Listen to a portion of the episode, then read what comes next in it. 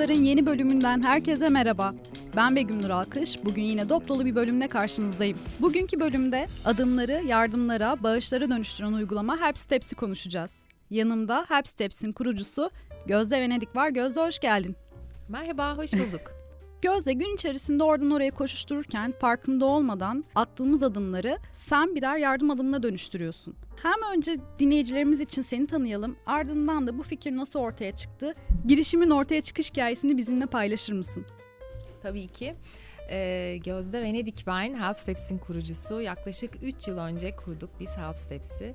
Help Steps attığımız adımları gün içerisinde hayatın içinde attığımız adımları desteğe dönüştürmeyi amaçlayan bir mobil uygulama. Peki bu uygulamayı yazmak nereden aklımıza geldi?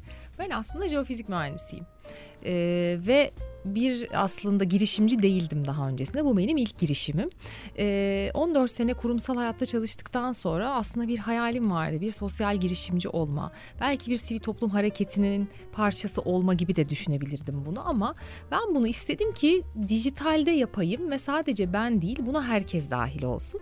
Aslında fikrin sahibi adım at para kazanla başlatan kişi benim eşim. O söyledi. Dedi ki keşke Türkiye'de de böyle bir uygulama olsa insanlar adım attıkça para kazansa bir gelir modeli yaratsak arka planda.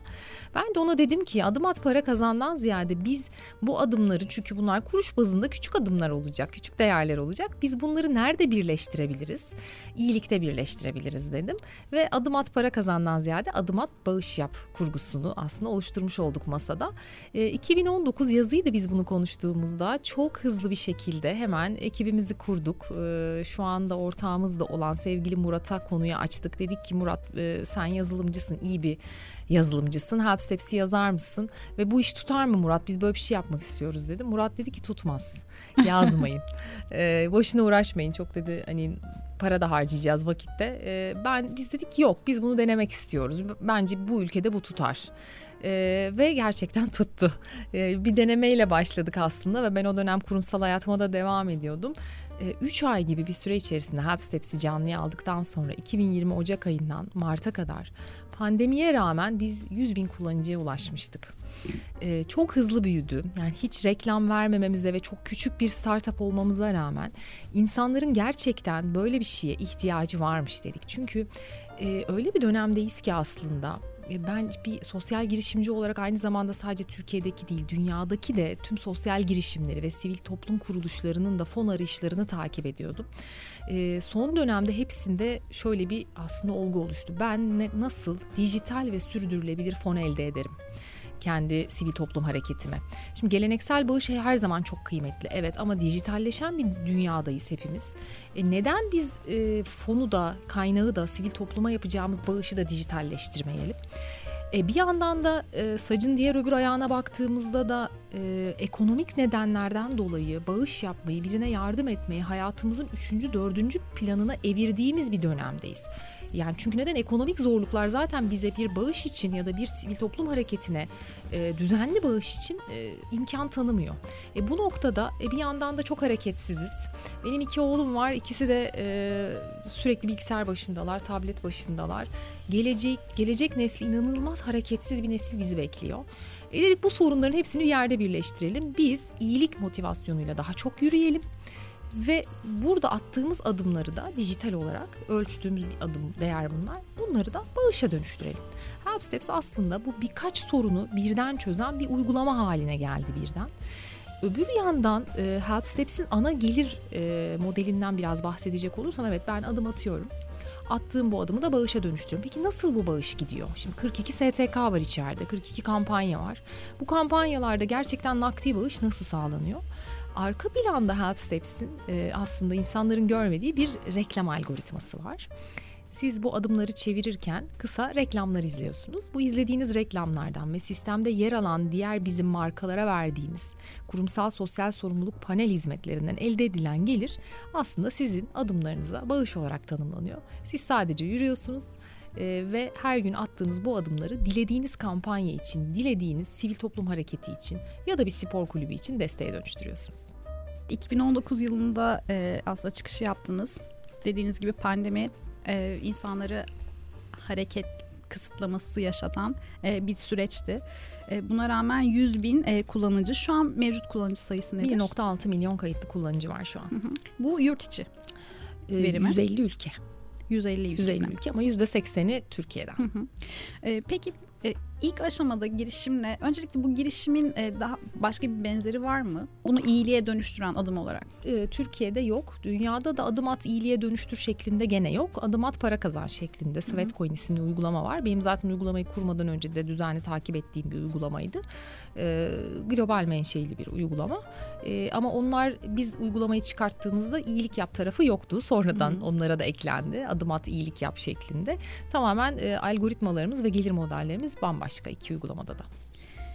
İlk e, girişim ortaya çıktı. E, sonraki süreçte müşteri temaslarında daha doğrusu işte sivil toplum kuruluşlarıyla ilk girişiminizi açıklama noktasında nasıl geri dönüşler aldınız? Bizim ilk sivil toplum kuruluşumuz Help Steps'te e, Kansersiz Yaşam Derneği'ydi. E, Kansersiz Yaşam Derneği e, o zaman sevgili Petek Hanım vardı e, müdürü. E, kendisine projeyi anlattığımızda zaten hani e, çok etkilendiler. Yani hani onlara diyoruz ki biz sizden herhangi bir ücret talep etmiyoruz. Tam tersi size bir sistem açalım. Ee, bağışçılarınızı hali hazırdaki size zaten bağış yapan ya da bir şekilde kan, kanserle mücadele edip hayatında bu konuyla alakalı destek olmak isteyen insanlara ekstra bir destek alanı yaratalım. Ha ne olur bu rakamlar ilk başta çıkarttığımızda tabii uygulama açıldığında e, çok düşük rakamlardı. Yani hani bir adımdan ya da bir milyar ES e, e, hedefine ulaştığında e, çok büyük değerler alamayacaklarını onlar da biliyorlardı ama dediler ki hiç önemli değil. Bizim böyle bir varlığımızdan bile insanların haberinin olması böyle bir derneğin varlığından. Bunu farkındalık yaratmak için insanlar sosyal medyalarında attıkları adımları ben bugün kanserli bir çocuk için yürüdüm demesi bile bizim için çok kıymetli dediler. Bu da tabii bizi daha çok motive etti. İlk STK'mız Kanser Yaşam Derneği oldu. Sonrasında Ahbap'la yolumuz kesişti bizim. Tabii ki benim için dönüm noktalarından biriydi. Sevgili Haluk Levent'le e, tanışma fırsatını yakaladım ve ona anlattım projeyi. E, o da bir gün şöyle bir tweet attı. Biz Ahbap'a ekledikten yaklaşık herhalde bir iki hafta sonra e, paran yoksa yürü be kardeşim dedi. Tabii bu çok etkili oldu. E, güvenilir de bir isim olması tabii bizim için çok kıymetliydi. E, ve halen daha Help Steps'te en çok adım hedefi tamamlayan STK'mız Ahbap platformudur.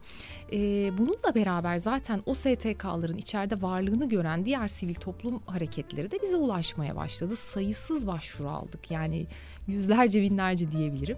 Ama tabii bizim de bir e, bu konuda bir filtremiz var. E, kapasitemiz e, sınırlı. Dolayısıyla biz de hani uygun gördüğümüz e, hukuksal olarak da uygun olan e, yani ülke hukukuna da uygun olan bizim de sisteme ekleyebileceğimiz her STK'yı elimizden geldiğince dahil etmeye çalışıyoruz. Peki e, şu da bir e, konu bağışların güvenli bir şekilde doğru adreslere gidiyor olup olmadığı şu an en büyük kafa karışıklığı yaratan bir şey. Özellikle bu depremde e, en fazla soru işaretleri bu alanda oluştu. Siz bu soru işaretlerini nasıl gideriyorsunuz? Uygulamayı kurduğumuzda ilk bir yılım zaten o güveni sağlamakla geçti diyebilirim. En zorlandığımız konu oydu. Çünkü e, maalesef bağış konularında kötü hafızalara sahip bir milletiz. İnsanlara bu konuda güven güven sağlamak, hele bunda bir mobil uygulama üzerinden o, o kişilerin isimlerini, işte telefon numaralarını almak durumunda olduğumuz bir mobil uygulama. E, hatta ilk yıl şunu fark ettik. İndirmeler aslında kayıttan neredeyse dört katı yani dört katı kadar kullanıcı uygulamayı indirmiş ama ilk yıl sadece dörtte biri kayıt olmuş. Neden? Hani adını soyadını vermek istememiş, çekinmiş. Hı-hı. Bir şekilde o sisteme dahil olmak istememiş. Bu güveni kazanmak tabii ki zor oldu. Neden? Çünkü e, insanlar bizi tanımıyorlar. Arkada kim var? Nasıl bir yapı var? Şimdi ismi de yabancı. Acaba yabancı bir oluşum mu var? Arkada nasıl bir şirket var? Bunu bilmiyorlar. Tabii ki bu zamanla oldu. Nasıl oldu? Bir kere e, ben ve ekibim şuna çok dikkat ettik. Kullanıcı yorumları her gün okunacak.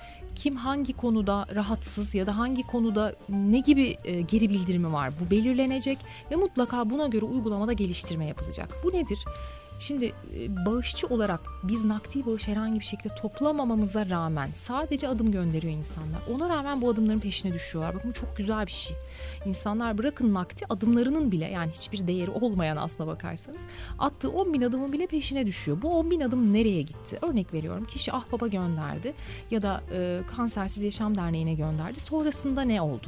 Sonrasında biz bunların ne olduğuyla ilgili hem web sitemizde hem app içerisinde aslında düzenli bilgilendirme yapıyoruz kullanıcı kullanıcıya.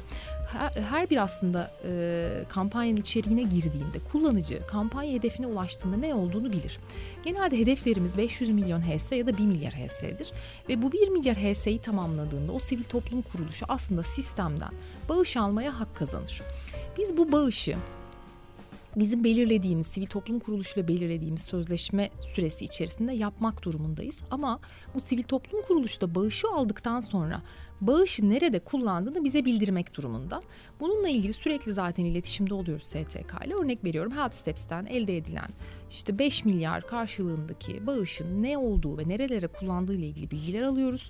Ee, bir dijital ekibimiz var, ee, bir prodüksiyon ekibimiz var. Gidip yerinde çekimlerini yapıyor, röportajlarını yapıyor, belgeleri alıyor elinden bu STK'nın ve bununla ilgili de tüm e, dijital içerikleri kullanıcılarımıza uygulamanın YouTube kanalından, Help Steps'in sosyal medya kanallarından, uygulamanın bildirimleri eğer açıksa kullanıcı edinmesi için aslında dijital her yolu deniyoruz.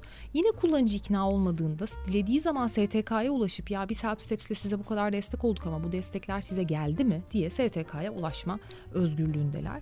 Elimizden geldiğince bunları yerine ulaştırmaya çalışıyoruz. Bir de e, mutlaka bizim Help Steps'te bir bireysel yararlanıcı kampanyamız olur. Yani STK'ların yanı sıra yine bir sivil toplum kuruluşuyla beraber bulduğumuz, biz bir STK olmadığımız için burada e, kanunlar gereği ilgili yardım toplama izni olan STK'lardan bir bireysel yararlanıcı tespit ediyoruz. İşte Omurilik Felçleri Derneği ya da Serçev'le çalışıyoruz bu konuda.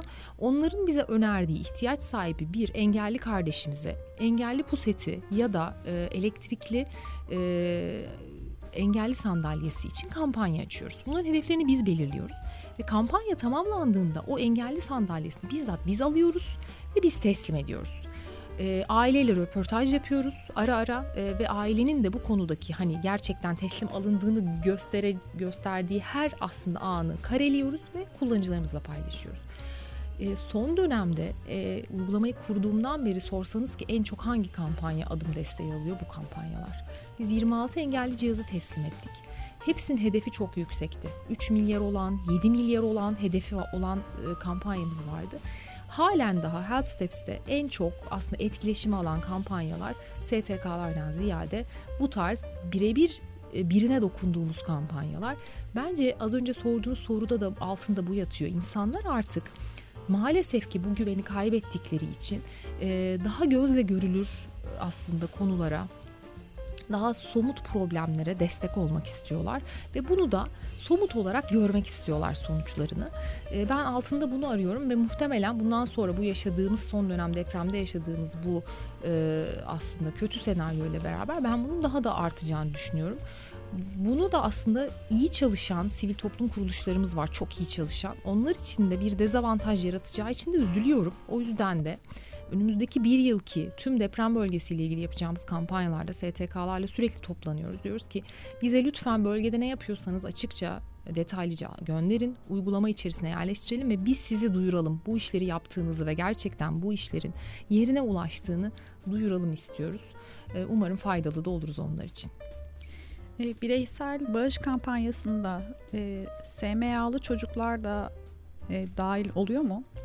SMA'lı çocukları sistemde e, dahil etmiyoruz bireysel kampanyalara. Çünkü SMA'lı çocuklarımızın kampanyaları biliyorsunuz rakamları oldukça yüksek ve bir adım değeriyle mümkün değil toplanamayacak e, ölçüde büyük rakamları hedefliyorlar.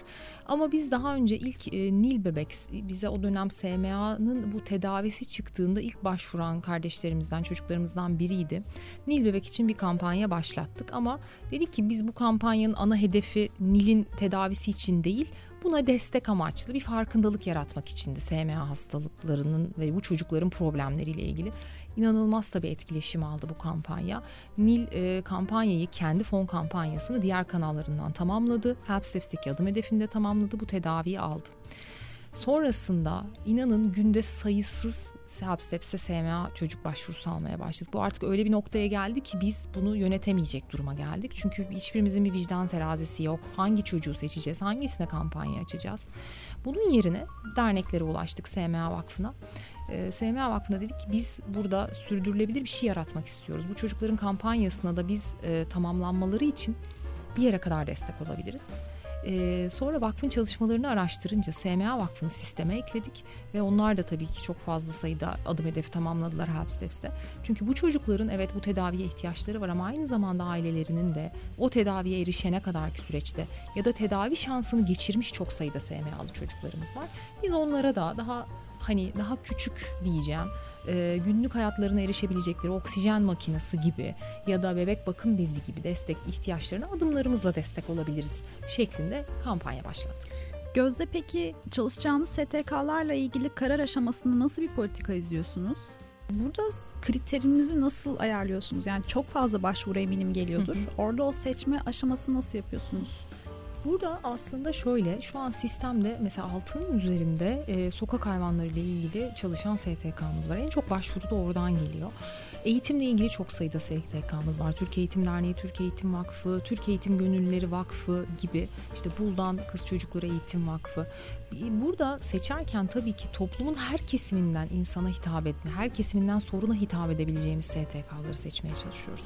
Örnek veriyorum şu ara e, mesela Tema Vakfı, Tohumluk Vakfı, Sürdürülebilirlik ve Doğa için iki sivil toplum kuruluşumuz. Ben bu alanı biraz daha geliştirmek istiyorum. Yani çünkü e, geleceğin ana problemlerimizden biri de biliyorsunuz su, temiz suya erişim, e, kıtlık gibi konular. E, bu, bu konuda sürdürülebilirlikle ilgili çalışan STK'ların bence sistemde artması lazım. Sadece Türkiye olarak değil biz şu anda globale açılma aşamasında olduğumuz için Türkiye'deki sorunlar değil globaldeki lokal problemlerin de e, çözüme kavuşturulabileceği, farkındalık yaratılabileceği STK'ların eklenmesi lazım. Bizim burada aslında bir hukuk filtremiz devreye giriyor. Bize başvurulan çok sayıda STK'nın işte hukuksal incelemeleri, işte tüzükleri vesaireleri araştırılıp eğer bir onay e, söz konusu olduysa ve bizim de sonuçta kapasiteli bir sistemimiz var. 1.6 milyon kullanıcı ve her birinin adımlarının bölündüğü bir dünyadayız. Diğer STK'ların da bağışlarını azaltmamak için sırayla ve düzenli şekilde STK eklemesi yapıyoruz sisteme. E, dolayısıyla bu filtreden geçen her STK'ya bizim kapımız açık. Toplumsal olarak da hemen hemen her konuya dokunabilmesi bizim için kıymetli. Çünkü uygulama kullanıcılarda şu kullanıcılarına şöyle bir algı var. Ben bugün kanserli bir çocuk için yürüyeyim, öbür gün bir sokak hayvanı için, öbür gün bir çocuğun eğitimine destek için. Şimdi bu seçenekleri arttırırsam kullanıcıyı da daha çok aslında cezbediyorsunuz. Daha çok aslında aktif olmasını sağlıyorsunuz uygulama içinde. Peki e, adımlarda bir alt limit sanıyorum yok ama bir üst limit var. Evet. Bu evet. Üst, üst limit neden var? Yani e, 25 25 bin, bin adım diyebiliyorum. E, neden e, 25 bin diye bir üst limit koydunuz? E, şimdi hiç alt limitimiz hiç yok. Bir adım bile çok kıymetli. Bir adım bile uygulamada bir HS bile dönüştürebiliyorsunuz. Hı. Ama bir üst limit koymak durumundayız. Çünkü Help Steps uygulaması e, aslında kendisi adım sayan bir uygulama değil iOS tarafında HealthKit, Android tarafında da Google Fit'ten verileri, adım verilerini çeken bir uygulama HealthSteps. Şimdi peki biz konum verisi kullanmadan bu adımları nasıl sayıyoruz? Her akıllı telefonun içerisinde sensörler var, hareket sensörleri. O hareket sensörlerinin hareketiyle aslında bu iki söylediğim uygulama Android'de Google Fit ve iOS'taki HealthKit bu hareket sensörlerinden adımı algılıyor ve onu dönüştürüyor. Siz eğer hareket eden bir cismin üzerinde bir süre e, cihazınızı tutarsanız onu da adım olarak sayabilir. Bu ne demek? Sizin aslında yürümediğiniz halde hareket eden bir cisimde adım saydırdığınızda bu aslında haksız yere adım çevirmenize ve sistemi zarara uğratmanıza neden olabilir. Bu yüzden böyle bir adım limiti koyduk aslında e, standart günlük hayatta 8 ila 10 bin adım atması e, tavsiye ediliyor e, Dünya Sağlık Örgütü'nden ama sporcular mesleği gereği çok sayıda adım atan ya da gün içerisinde sürekli yürüyerek iş yapan çok insanımız olduğu için biz sınırı 25 bin olarak tuttuk. Peki bu noktada akıllı giyilebilir teknolojiler de devreye girecek mi? Yani hep telefon üzerinden mi adımları sayacağız yoksa üzerimize giydiğimiz bir tişört, bir ayakkabı vesaire gibi bir şey üzerinden de bu adımlar sayılabilecek mi? Aslında çok güzel olur. Ee, şu an zaten hali hazırda kullandığımız akıllı saatler HelpSteps'e entegre olabiliyor. Yani telefonunuz yanınızda olmadan da akıllı saatinizle attığınız adımları da gün sonunda HS'ye çevirebilirsiniz. Ve bunu bağışa dönüştürebilirsiniz. Ama benim bir hayalim de ayakkabı. Yani HelpSteps'in adım sayar keşke e, bağcıklara takabileceğimiz böyle adım sayar çiplerimiz olsa. E, ve giydiğimiz ayakkabıdan da bu HS'leri desteğe dönüştürebilsek neden olmasın? Bunun üzerine bir planınız var mı peki bir çalışma? Şu an aslında e, giyilebilir bu teknoloji üzerine yok ama Help Steps'in iyilik ayakkabıları planımız var. Bu yaz aslında ilk ürünlerimizi e, çıkarıyor olacağız. Help Steps'in kendi yürüyüş ayakkabıları yürümeye özel üretilmiş yani yürüyüş için özel üretilmiş özel tabanlıklı ve iyilik ayakkabısı misyonuyla e, yola çıkacak ilk ürünlerimiz olacak. Bununla beraber yine e, sporda sporla ve sağ, sağlıkla bağdaştırabileceğimiz birçok ürünü piyasaya çıkarmayı düşünüyoruz.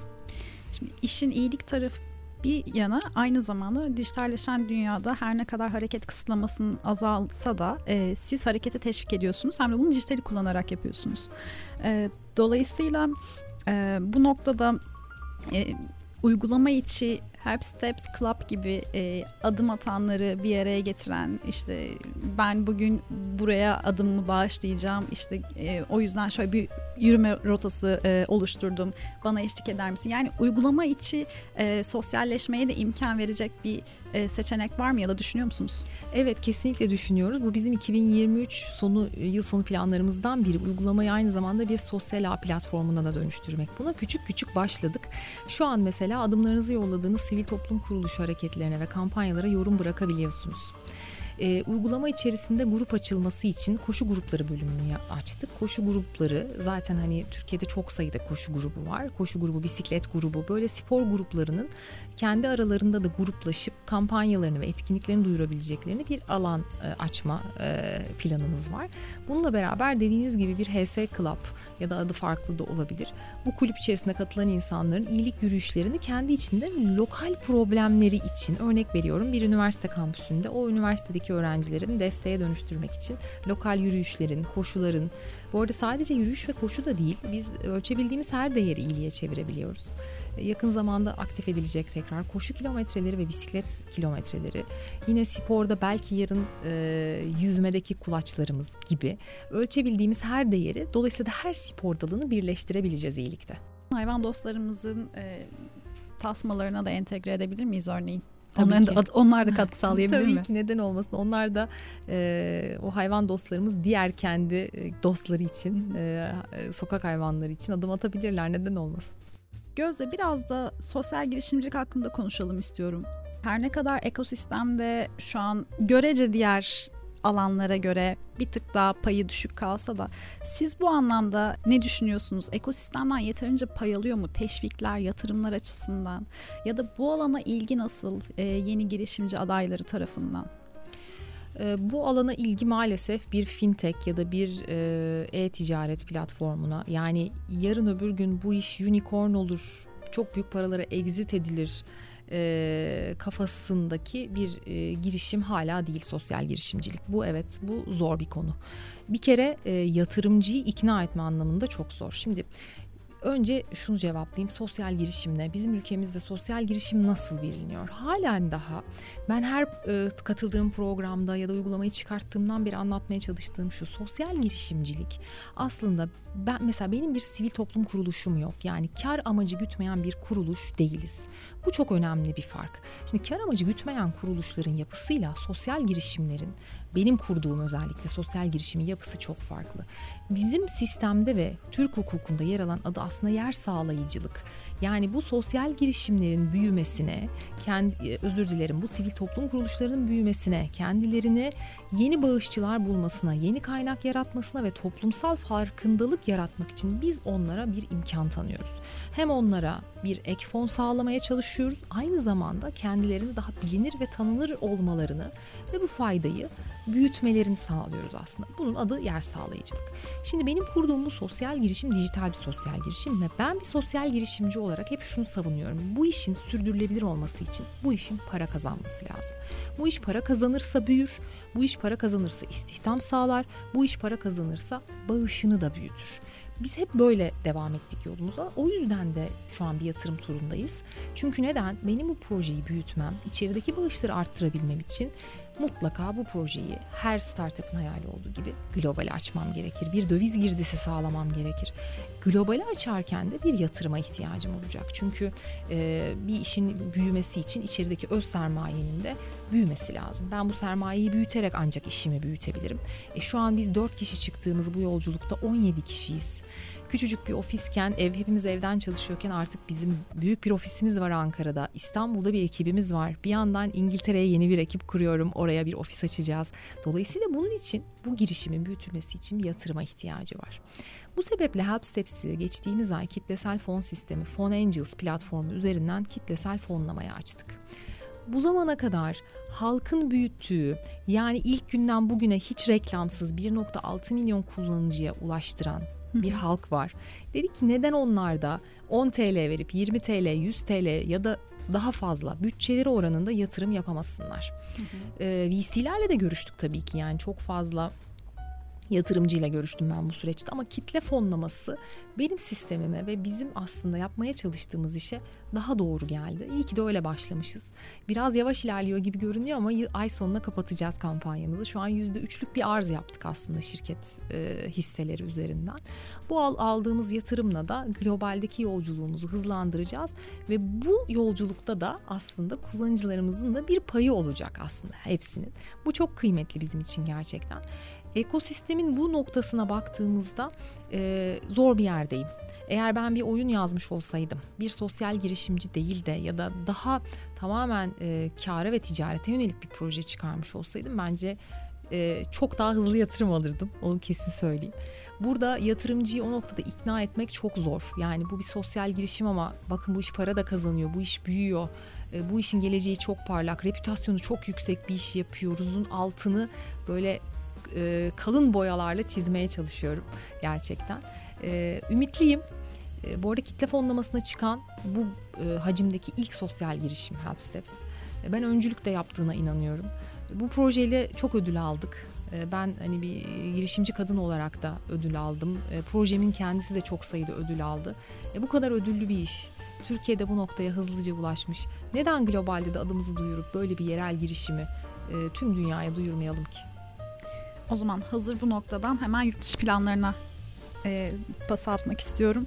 E, neler hedefliyorsunuz o noktada?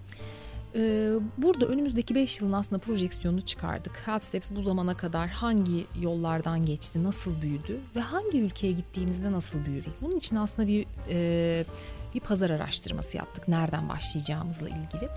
Dünyadaki geleneksel bağışların yani sivil toplum kuruluşu ve sivil toplum hareketlerinin bağışlarının neredeyse yüzde kırkı İngiltere'de. Orada çok büyük bir pay var bununla ilgili ve o yörenin halkı da yani e, Birleşik Krallık bölgesindeki insanlar da bu işe çok duyarlılar. Şimdi bu benim için önemli bir kriterdi. Dolayısıyla ilk hedefimizi İngiltere olarak seçtik. Help Steps'in şu anki hedefi İngiltere'den sisteme eklenecek lokal 3 STK ve 2 markayla lansmanımızı yapıyor olacağız bu yazın başında. Ofis açıldı mı orada? Henüz açılmadı Hı-hı. ama orada ekibimizi kurduk. Hı-hı. Şu an uzaktan destek veren bir ekibimiz var. Help Steps'in aynı zamanda e, tokenize edilmesiyle ilgili çalışmalarımız da devam ediyor. Yani Web3 tarafında, NFT tarafındaki çalışmalarımız da devam ediyor. Ekibim o tarafta da destek veriyor bize. E, hedefim oradaki ekibimizi biraz daha büyütmek. Şirketin orada bir e, teknokent üzerinde e, hızlandırma programı ile beraber şirketinin bir kolunu açmak. Adımlar tokenlara da dönüşecek o evet, zaman. Evet o da Süper. olacak aynen. Yurt dışına açılma süreçleri planlar var. Ee, onun dışında tabii siz e, e, bir boşluk olan bir alanı doldurmuş oldunuz aslında ve bu alanda da ilham olacaksınızdır şüphesiz yeni gelecek olan sosyal girişim alanına yönelmek isteyen arkadaşlara. E, Help Steps'e bundan sonra ne eklemeyi planlıyorsunuz? Yani bundan sonraki adımlar neler olacak? Help Steps'in adımları neler olacak? Tabii. Aslında İngiltere lansmanıyla beraber biz Avrupa'yı İngiltere'den bir sonraki stepe koymuştuk. Ama Avrupa'da görüştüğümüz spor kulübü ve bazı STK'lar çok istekli uygulamayı bir an önce yaymak üzerine. E, şu an isim vermeyeceğim ama İspanya'da bir spor kulübüyle anlaşmayı sağladık ve Ağustos ayında lansmanımızı yapacağız o kulüple beraber. Bu benim için çok kıymetli. E, burada aslında Help Steps'in ana gelir modeli reklamlar ve sponsorluk üzerine gibi görünse de ana amaçlarımdan biri benim bu gelir model modelini arttırmak, şekillendirmek ve detaylandırmak. Neden? Çünkü e, yaşadığımız her ülke krizinde, her doğal afette etkilenen bir dijital sektöre bağlı bir gelir modeli yarattığınızda bu sefer e, kaynağı da kısıtlamış oluyorsunuz. Bu yüzden hazır bu marka değerini de eriştirmişiz. İnsanları da böyle hani uygulamayı hakikaten kendimizi de sevdirmişken Help ürünlerini çıkarmak istiyoruz. Az önce de söylediğim Hı-hı. gibi Help ayakkabıları, tişörtleri, tekstil ürünleri, çorapları insanların günlük hayatında da uygulamayı ya da logoyu gördüğünde Aa, evet bugün daha çok yürüyeyim, bugün daha çok iyilik yapayım diyebileceği ürünler aslında hayata geçirmek istiyoruz ve bu ürünler sadece Türkiye'de değil global pazarda da satışta olacak. Başta da söylediğim gibi yardımı aslında demokratikleştiriyorsunuz, özgürleştiriyorsunuz. Herkesin ulaşılabilir bir şekilde yardım yapabilmesini sağlıyorsunuz. Çok kıymetli bir girişim. Benim soracaklarım bu kadardı. Sizin eklemek istediğiniz bir şey var mıdır?